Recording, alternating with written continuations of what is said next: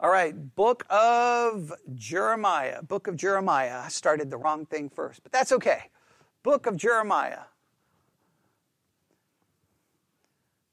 I always wait to start uh, the live broadcast on Spreaker after I've started the other one, but hey, that's okay. They'll catch up. All right.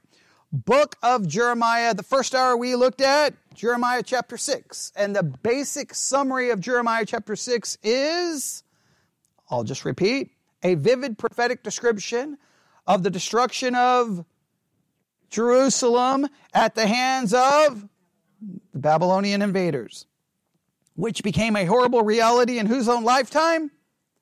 Jeremiah's. Okay. Over and over, he warns with pathetic insistence that repentance is their last possible chance to escape ruin.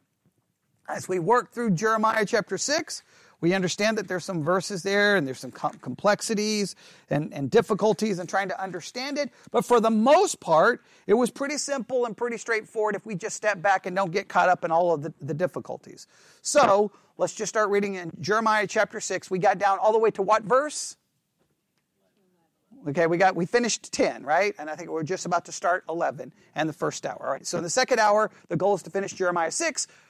The the original goal was the second hour was supposed to be Jeremiah chapter 7, but that obviously did not happen. Okay, so we're going to really just try to finish up Jeremiah 6. Here we go. Starting in verse 1. O you children of Benjamin, gather yourselves to flee out of the midst of Jerusalem, blow the trumpet in Tekoa, set up a sign fire in Beth Haccerem, for evil appeareth out of the north and great destruction.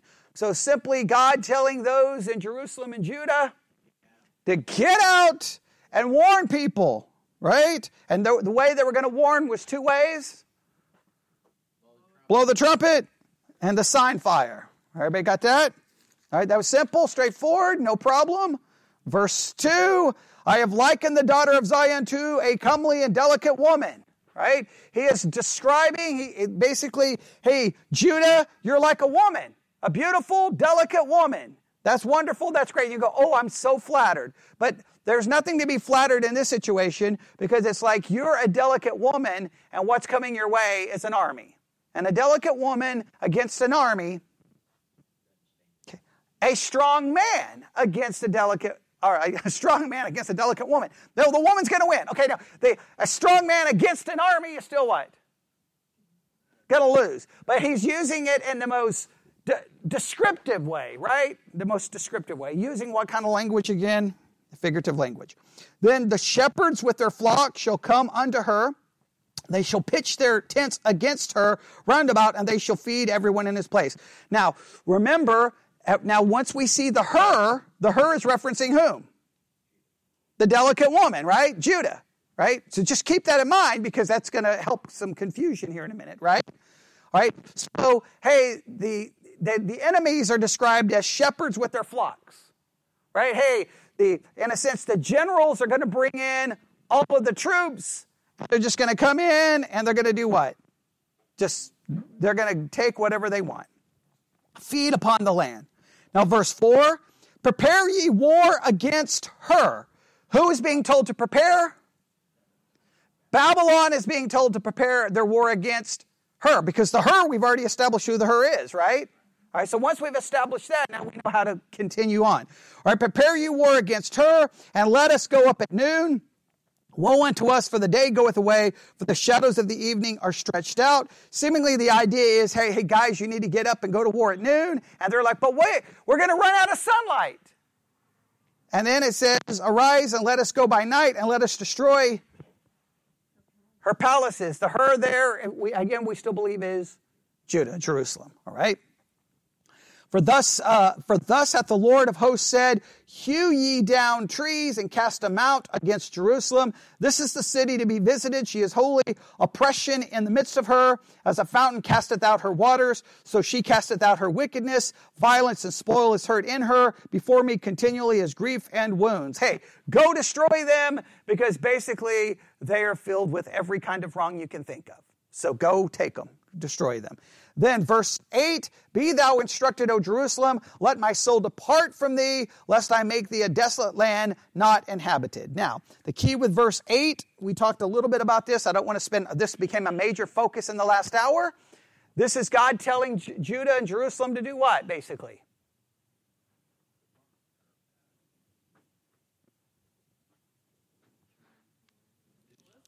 To listen, right?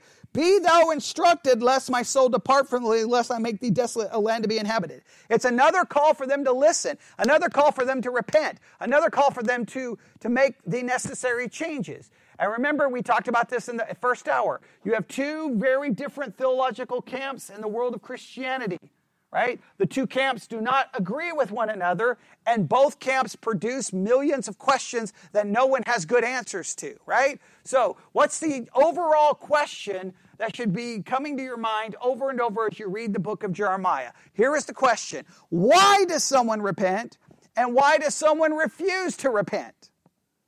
What causes someone to repent, and what co- keeps someone from repenting?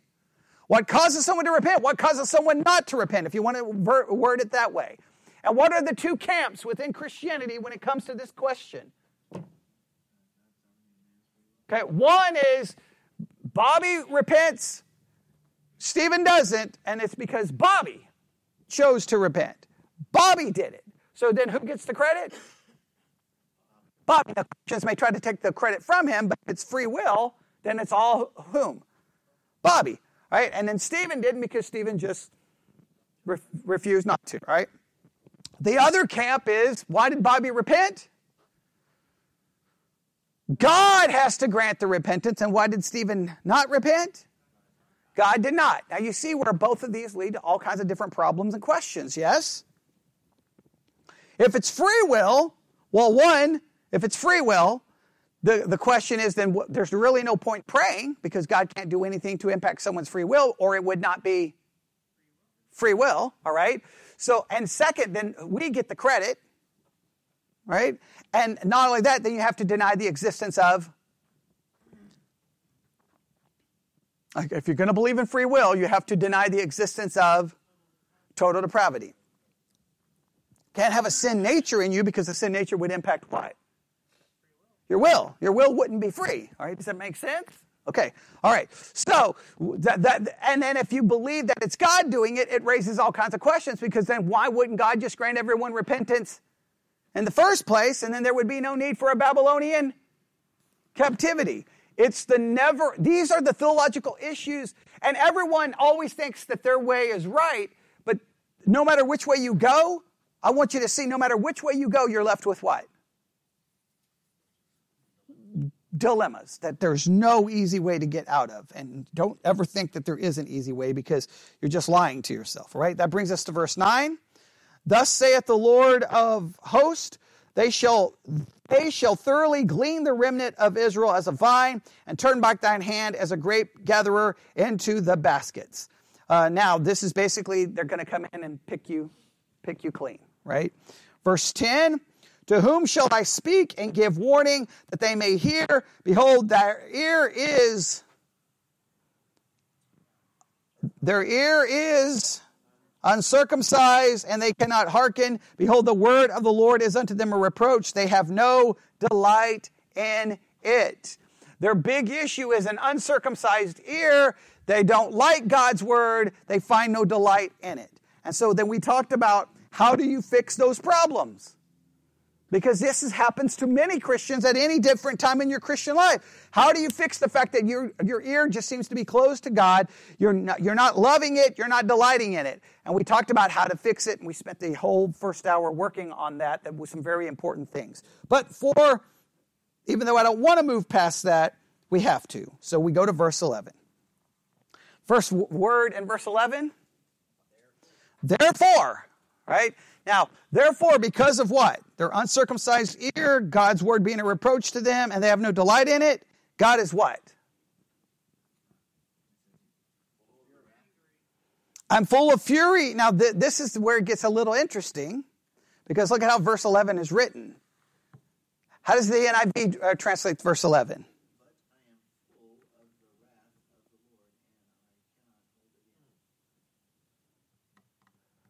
King James, therefore I am full of the fury of the Lord. That doesn't seem to be God speaking, does it?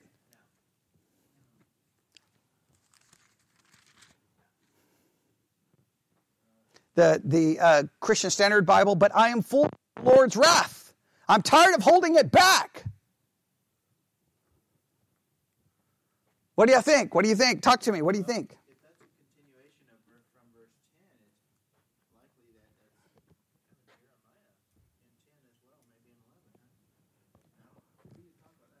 No, we didn't get there. This is yeah, we're we're now entering into uncharted waters we have not covered yet. Okay, what do y'all think? Guess what this uh, this commentary does? Ignore it. There you go. Don't you love when you spend money on commentaries and they just like, nope, we're not going to cover this in any way. Now, this is how this commentary handles it. You ready? Therefore, I am full of the fury of the Lord. Because God's people were full of oppression and wickedness and would not listen to the word of the Lord, God was full of fury against them and was weary of holding it in. Is that God? What do y'all think? Come on, talk to me. You get a chance to vote. We're, we're a democratic theological society. Okay, no. Other until I disagree with you. Okay. Bobby's just certain it's Jeremiah. He's just, he knows it. At least you're committing. I like, I like the commitment. I like the commitment. I like the commitment. I'm not setting anybody up. I, I, I don't, I don't know. Yeah, I can all see y'all's hesitance. Like, that does not sound like God speaking, does it? it does not. I was hoping there was some translation that. Right. Or Jeremiah speaking as Babylon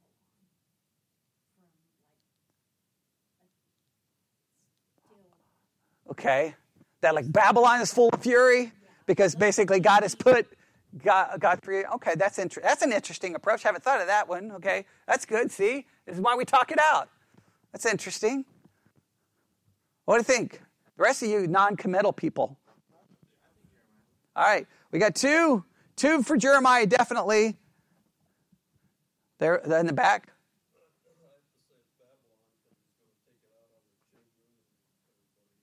Okay.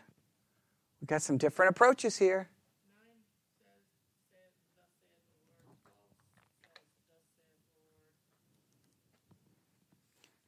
All right.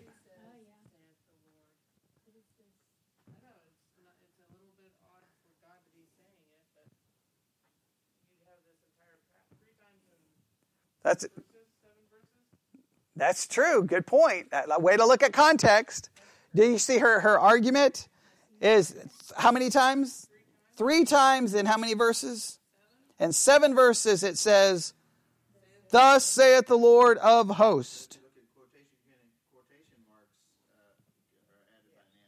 Yeah.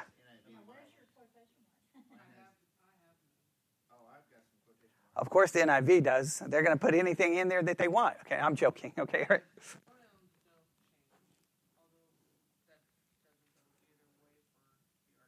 Right, right.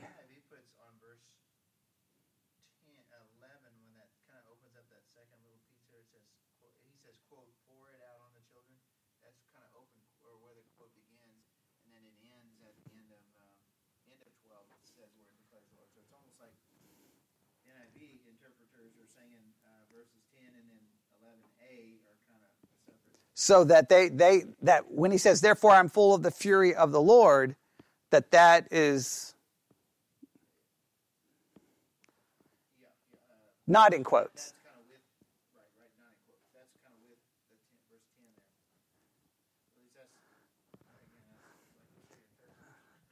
Yeah i don't yeah i don't know. I do like the argument that thus saith the lord is used over and over and over.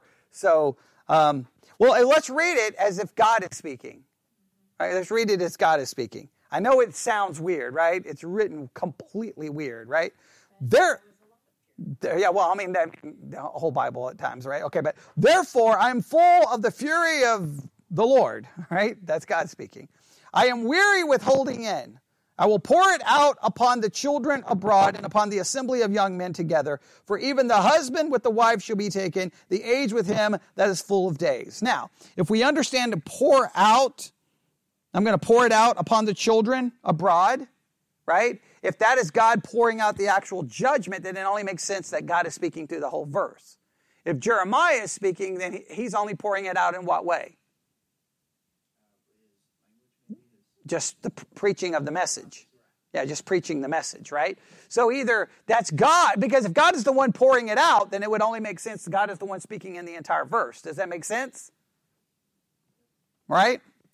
I'm trying, look, Sarah gave us the context argument. I'm trying to find some language within the verse itself that only makes sense. Like, well, wait a minute. If God's not the one speaking at the beginning, it would seem weird that, well, then who's doing the pouring out, right? Because it clearly seems that whoever is upset, the one who is frustrated, right, full of God's wrath, is the one pouring it out. So either it's Jeremiah pouring it out or it's God pouring it out. Does everyone understand what I'm trying to say? Yes? Right? The one who's full of the fury is the one who's going to pour it out. So it's either God is the one full of fury who's going to pour it out, or it's Jeremiah so full of the fury of the Lord that he's so upset he can't hold it in anymore and he's just going to speak it. But then the argument would be, well, hasn't he already been speaking it? Then the argument is, well, is this in chronological order? We already know it's not in chronological order, so I don't know what's going on, okay?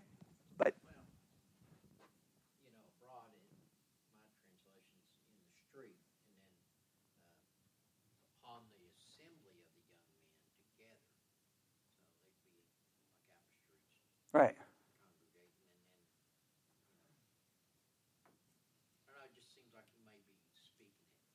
Okay. Okay, right. Well, I'm just saying you've got two options there, right? Whoever is full, does everyone agree that whoever is full of the fury in that verse is the one who's going to pour it out?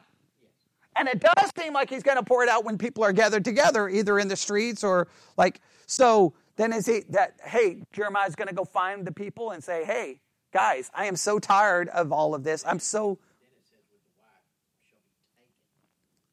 Right.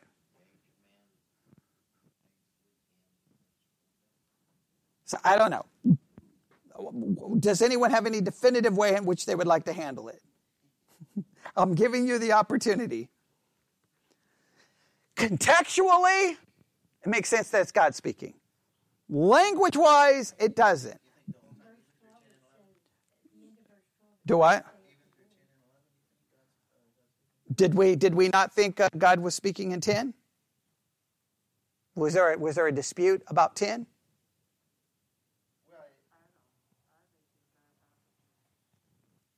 Right. I'm just saying, was there a, a, a, was someone, was we not agreeing on verse 10? Now, verse 11 is one we're struggling with only because it says, Therefore I'm full of the fury of the Lord, would seem weird for God to be saying that. That's, that's why we've raised the question about 11. There's been no question about 9 or 10. Everyone thought 9 and 10, God is clearly speaking? Right? Or did you see something in 10 that made you think it wasn't God?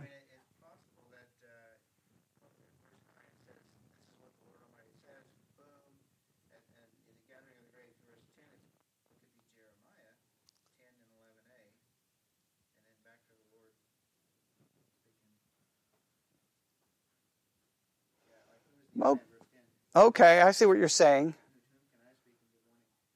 So it's almost like you're you're reading it as Jeremiah's like, this is what God is saying. Right. Okay, I see what you're saying. I see what you're saying. Okay, I, I wasn't following.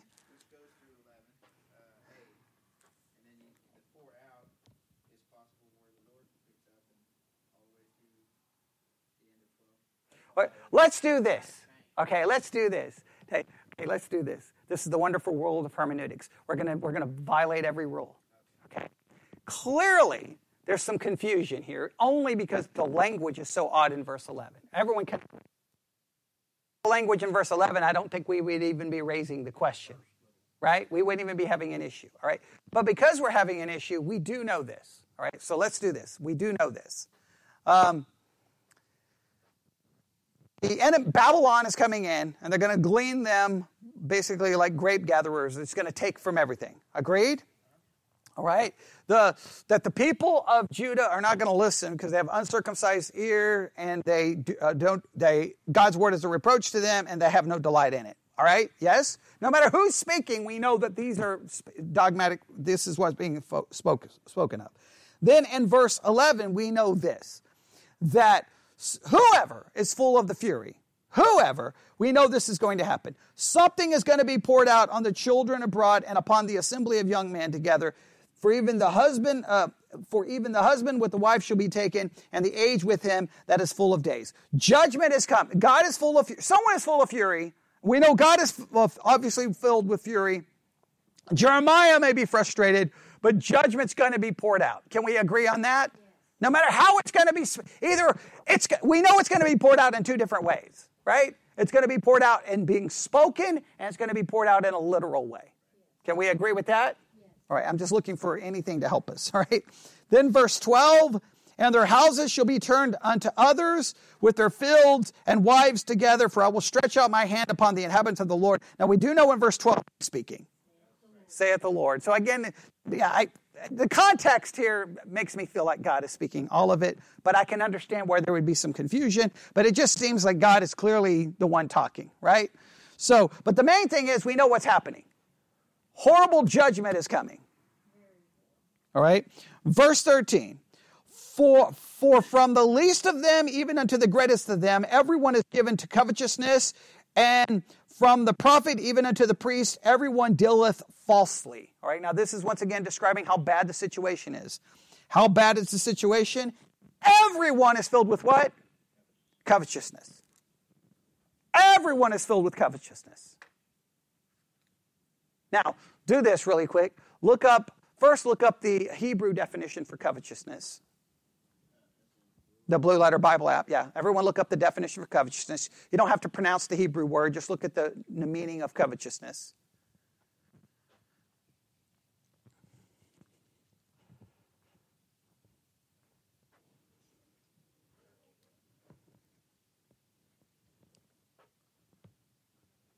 Verse 13. Yeah, it's verse 13. Someone else look up an English definition for covetousness. You've got a Bible dictionary next to you, you can look it up uh, in the Bible dictionary. It's going to play a little game. Not really a game here, but try to demonstrate something. Covetousness. Yeah, Strong's uh, uh,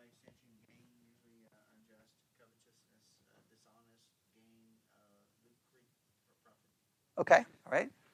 So it's mainly trying to obtain something by any means necessary. That would be my definition. Outline of biblical usage.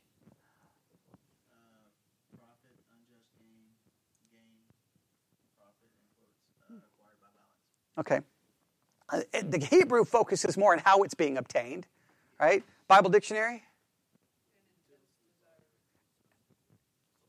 An intense desire to possess something that belongs to another person. Okay?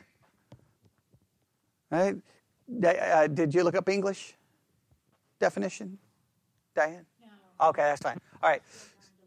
Okay, that's fine. So, an intense desire to possess something that can belong to someone else, all right? Everyone here is filled with covetousness. Well, I just want you to just consider, because again, so many times, I, I find it interesting that. And just, just, just when you're reading Jeremiah for anyone doing the Bible study exercise, it's very interesting as you read Jeremiah or you read Isaiah or Ezekiel or any of the minor prophets or you read anything in the Old Testament, over and over and over, if you look at the sins that get condemned so strongly, right? Like, I mean, the things that God's wrath is being poured out against. So many times it's things like idolatry or covetousness or pride or not caring for the, the people who are in need. Like, it's these kinds of sins. And it's weird that, in, in one sense, the Bible seems to emphasize God's wrath against certain kinds of sins that so many times in the church, they don't get the same attention. have, you, have you ever noticed that? if you look at the things Christians get yell and scream about, do they, do they always agree with the things God seems so upset about in the Old Testament? And so, how did we? I think that's something that every Christian should consider. How did we get so disconnected, right? Because we almost create here's what determines morality and ignore what God really got upset about. It would be like, it would be a good experiment for someone to start in Genesis and go from Genesis to Malachi and, and really make a list of all the things God gets upset about. Which things, and then make a list of the top five. What do you think the top five would be? Like if you were just guessing. Okay, idolatry would be probably number one. Can we agree idolatry would probably be number one? All right? Now, if idolatry is number one, then we're in trouble, right? because that's just putting anything before God. What would be probably some other that you think would be on the list? Okay, lying. Okay, you think that would be in the top five? Definitely, there's some scriptures against it, mainly in Proverbs. Yeah, we got idolatry as number one. Yeah, no question. What else? What else? Covetousness, I think, would possibly in the top five. Okay, well, now you're going Proverbs again, yeah. Right. But I just think it would be an interesting experiment to see because I just think our, we, it's weird because we, we get so upset about things and we always have God being as upset about those things as we are. Disbelief, yeah, he definitely wasn't a big fan of that. Right? right? That was a big one, right? A lack of trusting him. Right? I just think that I just want you to consider that sometimes when you when we get upset about something or we're ranting and raving and we're mad the culture is doing A, B, C, and we're getting all frustrated with it. Stop and ask ourselves, where, where did God demonstrate that up, being upset about it? Now, I'm not saying that you can never find an example but sometimes you'll find one or two examples of God being upset about it and ignore all the other things that he showed that he was much more upset about. Does that make sense? All right. So, but they're all filled with covetousness. What else?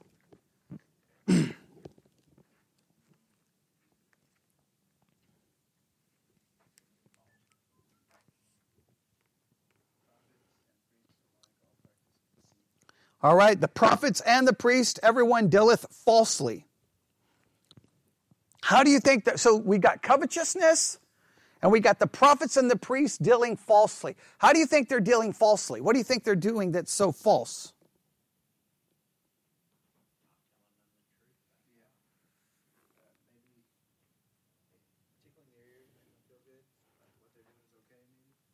Okay. Right. Do you think that they're dealing falsely in the sense that their message is false? What do you think? All right. Well, let's read the next verse. They, who's the they? Everyone thinks the they in 14 is the prophets and the priests? What do we think? All right, we're, we're, we're strong. We're in agreement on something? All right, let's stop this and let's remember this moment in a time of silence. Okay, no. All right. They have done what? They have healed also the hurt of the daughter of my people. Now, of the daughter in the King James is in italics, meaning it's not in the original. All right. So they have healed also the hurt of the daughter of my people slightly saying peace, peace, when there is no peace. As one uh, commentary put, puts it, they dress the wound of my people as though it were not serious, as men use to cure the slight hurts of their children by blowing on them only or stroking them over. In other words, that they're trying to heal the hurt of the people, but they're only healing the hurt of the people in what way? Obviously, in a way that's not very, it's not really helpful because they're telling them what? According to that verse. They're telling them peace, peace, when there is no peace. In other words, these prophets were dealing falsely. And how they were they dealing falsely? Because they had a false message. But why were they giving the false message? Well, according to that verse, why were they giving the false message? Don't forget that whole healing part. That's a key element here. Yeah, they're trying to dress the wound. The people are worried and concerned because they're hearing things like, say, from Jeremiah or others saying, What's coming? Judgment is coming. And they try to cure that by saying, It's all okay. It's going to be okay. It's going to be okay. It's going to be okay. It's going to be okay. I wonder, I wonder how many times when we tell people it's going to be okay, I wonder when we're only slightly trying to dress the wound. Right? I, we, we, we have a tendency to tell people it's going to be okay, do we not? Don't we? Why, why, why do we feel the need to tell people it's going to be okay? I wonder why. I, I, wonder if we're trying to convince the person that it's going to be okay. We're trying to convince ourselves it's going to be okay. I don't know. I just sometimes I, the last thing I want to hear is someone tell me it's going to be okay. Are, are you are you guys? Do you like to be told it's going to be okay? Well, okay.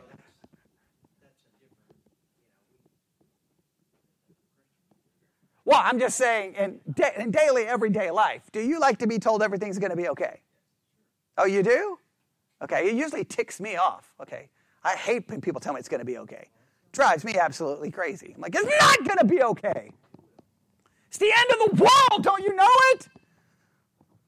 Okay, there's not a cold Dr. Pepper. It's the end of the world. Don't tell me it's going to be okay. Right? I don't. I don't like that.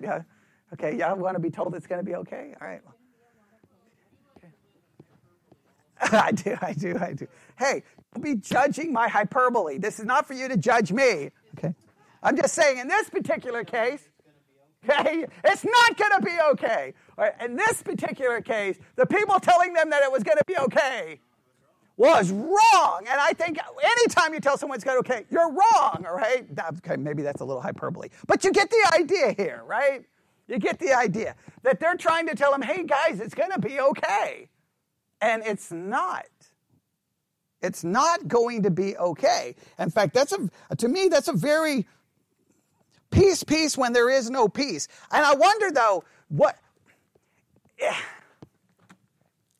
it's very hard. Like th- this verse, I love this verse, but then I hate this verse, right? I love this verse because it demonstrates that sometimes the truth, the message is not positive, it's not uplifting, and it's not what people want to hear. Who wants to hear that war and judgment is coming? Nobody. They know that the people, to make them feel better, is to give them a message of hope. Now, the problem is everyone can take this verse, right? Everyone can take this verse and say, well, what I'm preaching nobody wants, but I, because I've got the truth. Everyone claims that, right? Everyone claims it. Doesn't matter. Eh, you have a Jehovah's Witness, Mormon, anybody. Everyone claims that, no, I'm preaching the truth, but they just don't want to hear it. Everyone claims that, which is frustrating, right? Because it can't apply to everyone, right? It can't apply to everyone, but everyone uses it. But it is a sign that just because someone is preaching a message does not necessarily make it so, that, is that not probably one of the most frustrating parts of Jeremiah or even the life of Israel? Even the, for, the, for the early church, is God constantly warns of false prophets, but He doesn't do anything to stop false prophets. Isn't that kind of a maddening thing? Well, if God knows they're coming, stop them because they wreak havoc. But who knows who's the false? Like, who who gets to determine who's the false prophet? Right. I mean, I'm just saying that right here, they they would have thought that these prophets were telling what? The truth. Correct? Right. All right. Let's at least try to finish this up because we're running out of time.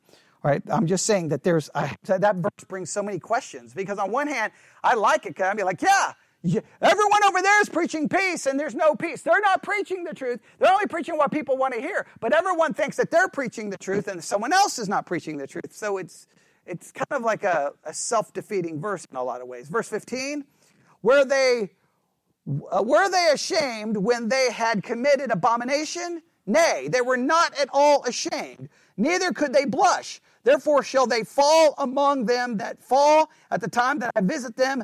They shall be cast down, saith the Lord. Now, again, we've talked about this already in Jeremiah. One of the most frightening, scary things to me about the book of Jeremiah is how God's people, Judah, couldn't see spiritual truth. They couldn't perceive it. They couldn't see it. They couldn't hear it. They didn't understand it. They didn't delight in it. How can God's people so, be so blind to spiritual truth? Because typically, now again, this goes to how do Christians handle the Old Testament? Remember, this is the not no, this is the constant argument within church history. We've already talked about this in the first hour. How does the church always handle this kind of passage? They couldn't, we can. They couldn't, we can. They couldn't, we can. And so, what we have a tendency to do is if me and Stephen come to a theological agreement and say, this is the right way, and Bobby doesn't agree with it, we immediately will then say, what? He doesn't have the Holy Spirit, his eyes are blinded, or he or basically saying he is not saved.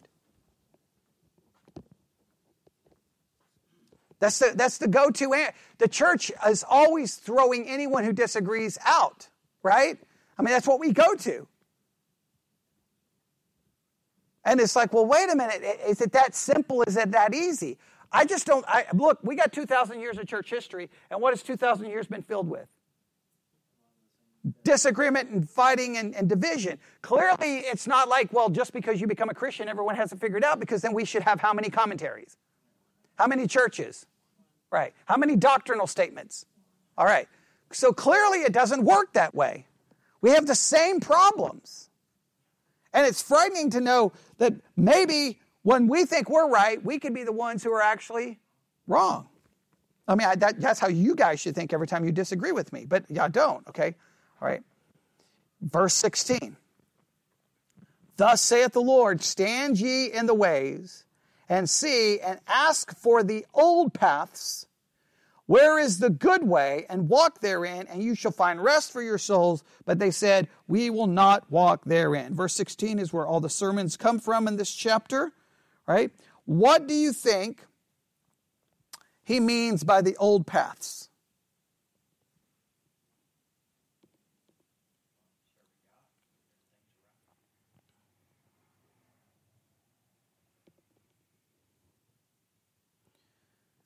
What do we think?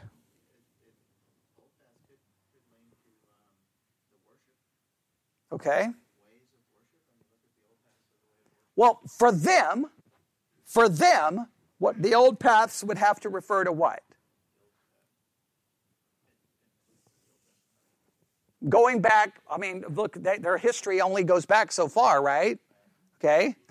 you either go back to Abraham, but he's not yet a nation, so that doesn't really work, right? Okay, so really, when they when they really kind of arise as a nation, where? They're in Egyptian captivity. That's when they grow, right? And they're still not a nation because they are slaves. So really, they kind of really form as a nation, if you're going to just think about this logically, after they come out of Egypt. So for them, the old paths would be back to Moses.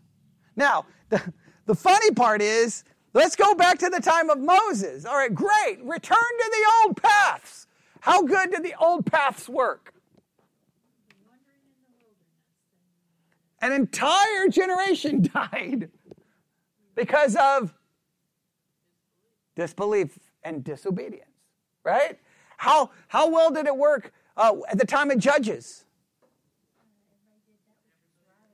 Right. I mean, even when you start getting into the king, the kings, you have major issues, right? So I'm just saying, whenever you want to say return to the old paths, I understand what they mean is return back to basically the, you know the, the basic teachings of Moses, the Ten Commandments, the basic things that they're violating. But we already, it's, it's weird that like people, pastors always want to preach this, like we just we need to turn to the old ways. But those would be the old ways, especially for them. And how did the old ways work out for them? Not so good. And even what, what's even said right here about them calling to go back to the old ways? Oh, yeah, the priest. Yeah. Yeah. they can't even go to the spiritual leaders, right? But what does he say is going to happen? We will not walk therein. Everybody say in verse 16, we will not walk therein. This is like, look, the story of Israel, uh, look, I'm just going to say it. From Genesis to Revelation, the story of the Bible is what? Man's unwillingness and ability. It's a story of failure. I mean, think about it. Even, look, when you read the New Testament, I know people hate this, but just re, even read the New Testament. We are told almost early on in the book, in the New Testament, as you start reading through, that what's going to happen to the church.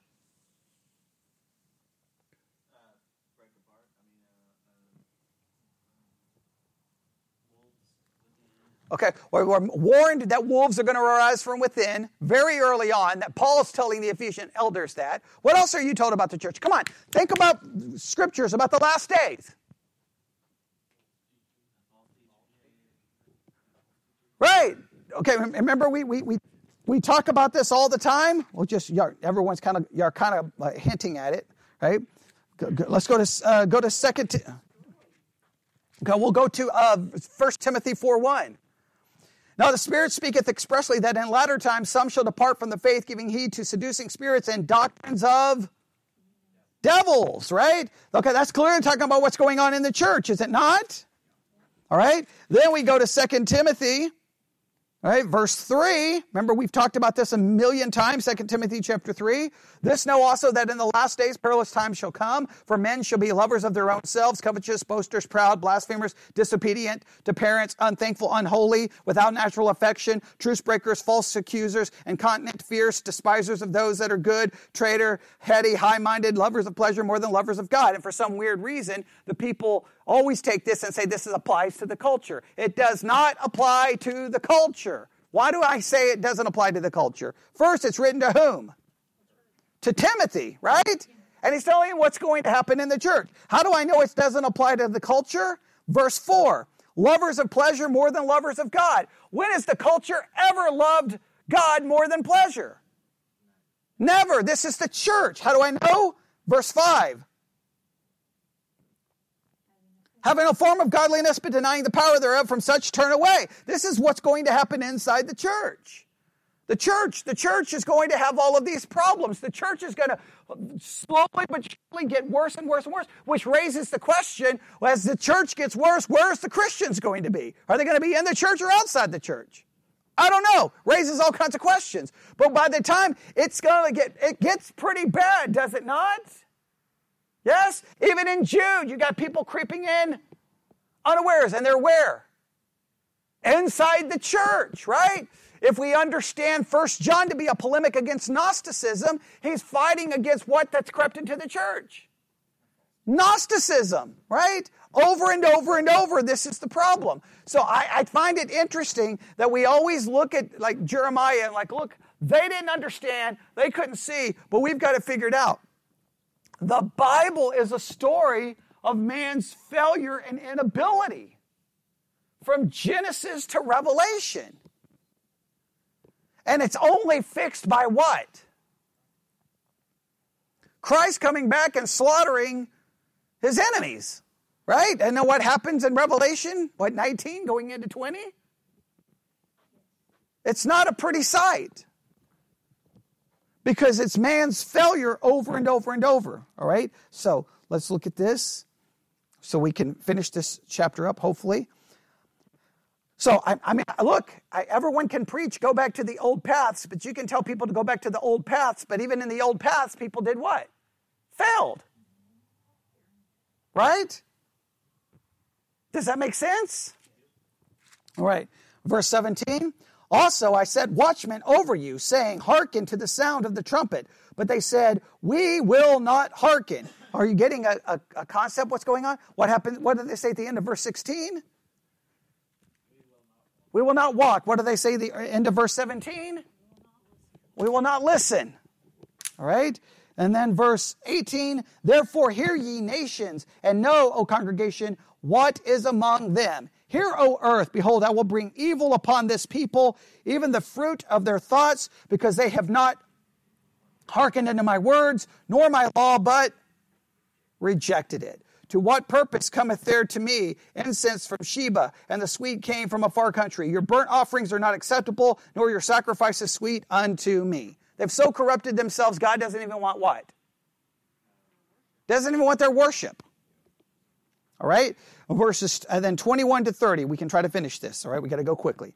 Therefore, thus saith the Lord Behold, I will lay stumbling blocks before this people, and the fathers and the sons together shall fall upon them. The neighbor and his friend shall perish. Thus saith the Lord Behold, a people cometh from the north country, and a great nation shall be raised from the sides of the earth. They shall lay hold on bow and spear. They are cruel and have no mercy. Their voice roareth like the sea. They ride upon horses, set in array as men of war against thee, O daughter of Zion. We have heard uh, the fame thereof. Our hands wax feeble. Anguish hath taken hold of us, and a pain as a woman in travail. Go not forth into the field, nor walk by the way, for the sword of the enemy and fear is on every side. O daughter of my people, gird thee with sackcloth and wallow thyself in ashes. Make thee mourning as in as if as for an only son. Most bitter lamentations, for the spoiler have suddenly come upon us. I have set thee for a tower and a fortress among my people, that they may knowest and try their way. They all are grievous revolters, walking with slanders. They're brass and iron. They're all corrupters. There, the bellows are burned, the, the lead is consumed of fire, the founder melteth in vain, for the wicked are not plucked away. Reprobate silver and reprobate silver shall men call them, because the Lord hath rejected them. That is how the chapter ends. Not very good, is it? Not very good. Uh, would you say depressing? Discouraging? I would as well. Is everything going to be okay? Not in the short term, right? Not in the short term. And no matter how many times they were told to repent, what would they not do? Uh, repent. So let's try to come up with some basic points to summarize everything with, okay? All right? We understand the basic point of the chapter, yes? I understand there's lots of language. He uses figurative language continually, does he not? You got to try to figure out exactly what's going on. We got some issues with who is speaking, but we can understand the basic message. There's no question about the basic message, right? Babylon's coming to Judah and they're about to be destroyed, right? They're about to go into Babylonian captivity, right? Okay, here's what we know. All right, so here's just some basic things to take away this morning. One, I really want you to just contemplate and think along what causes repentance to occur? What causes it to occur and what causes it not to occur? I want you to really just think about that question, think about that question and how you process that. Right? I mean, you've only got a couple, you only got two options. It's either God or me. And if it's me, that raises a million questions, and if it's God, raises a million more. All right? That, that, is such a big one. All right? Number two, I want you to con- consider how the story of the Bible is man's failure and inability to obey and listen to God, and it's repeated a million times. Can we agree with that? Over and over and over and over and over and over and over and over. And even if you get to the people of quote unquote the heroes of the faith mentioned in Hebrews 11. Go read their stories.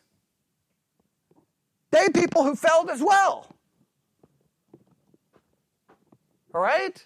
So, who causes repentance? I want you to understand the story of the Bible. And then, number three, I want you to really, hopefully, if you really consider the story of the Bible, I want you to really consider then what's the only hope?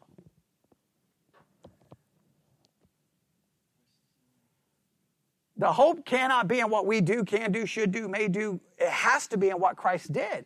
Because every other, like you can say, repent, go back and do this. You can give everyone that list of things to do. Go back to, I mean, like, is that not bizarre in Jeremiah? They're told to go to the old paths? Because if we go to the old paths, the people who had the old paths failed in the old paths. People failed. And I know Christians love to say, no, see, the problem is they didn't have the Holy Spirit now that we do. But as soon as you start reading the New Testament, what starts going on in the churches? Every kind of wrong in the world. Why? Because I don't care if you're Old Testament, I don't care if you're New Testament. What are you? A sinner. A sinner. And what is your only hope? Yeah, and what Christ did for you, not what we can do, because we will never do it anywhere close. We will fail over and over and over. I don't know how you can read these Old Testament books and go, well, that was them, and sure not me. I don't know what was wrong with Israel. Now, I, I, I, would have probably stated that that way at certain parts of my Christian life because I was told, well, I'm different. I got power they, don't have, they didn't have. They didn't have the power. I have the power. But then at some point you realize, I'm, I'm no different to them. I'm covetous. I'm an idolater. Like I'm filled with all of the exact same sins. They just don't manifest themselves in the exact same way. How often do I not delight in God's word? How often do I not hear God's word? Over and over and over and over and over. It, like at some point, this should so break you that you're like, I, I need help somewhere. But most people preach this as, hey, don't be like Judah. And here are the four things you need to do to stop doing it. So, and, and we know what it's going to be read your Bible, go to church, pray more, get, be a part of a small group, give some money, and that's going to fix all your problems. Until next Sunday, when I have to preach the exact same sermon, and then the following Sunday, where I have to preach the the exact same Sunday. And then the following Sunday, where I keep telling you, do this, do this, do this, do this, do this, when everyone walks out the door knowing well, no, everyone, no, everyone walks out the door knowing they're not going to do it. Everyone knows they're not going to do it. And even if they try to do it, it's only going to be, it's only going to last temporary. And does that not raise the question, why can we not do it? Because either we can or we can't. That's really the question Christians have to. Can we or can't we? The general answer within Christianity is we can. So then you have to convince yourself that you are when you're actually not. You have to convince yourself, I thank thee, God, that I'm not like them. But the reality is, we're just like them. We're just like them. All right, let's pray. Look how we come for you this afternoon. A very depressing, discouraging book but I hope one that wakes us up to the reality of our own depravity, our own weakness, and our own frailty, and make sure our only hope is in the one who came to save his people from their sins, and that is in Christ. And he saved us not by making us stop sinning, he saved us by forgiving us and giving us his perfect righteousness. And it's only in that righteousness we approach you, and it's in his name we pray. God's people said,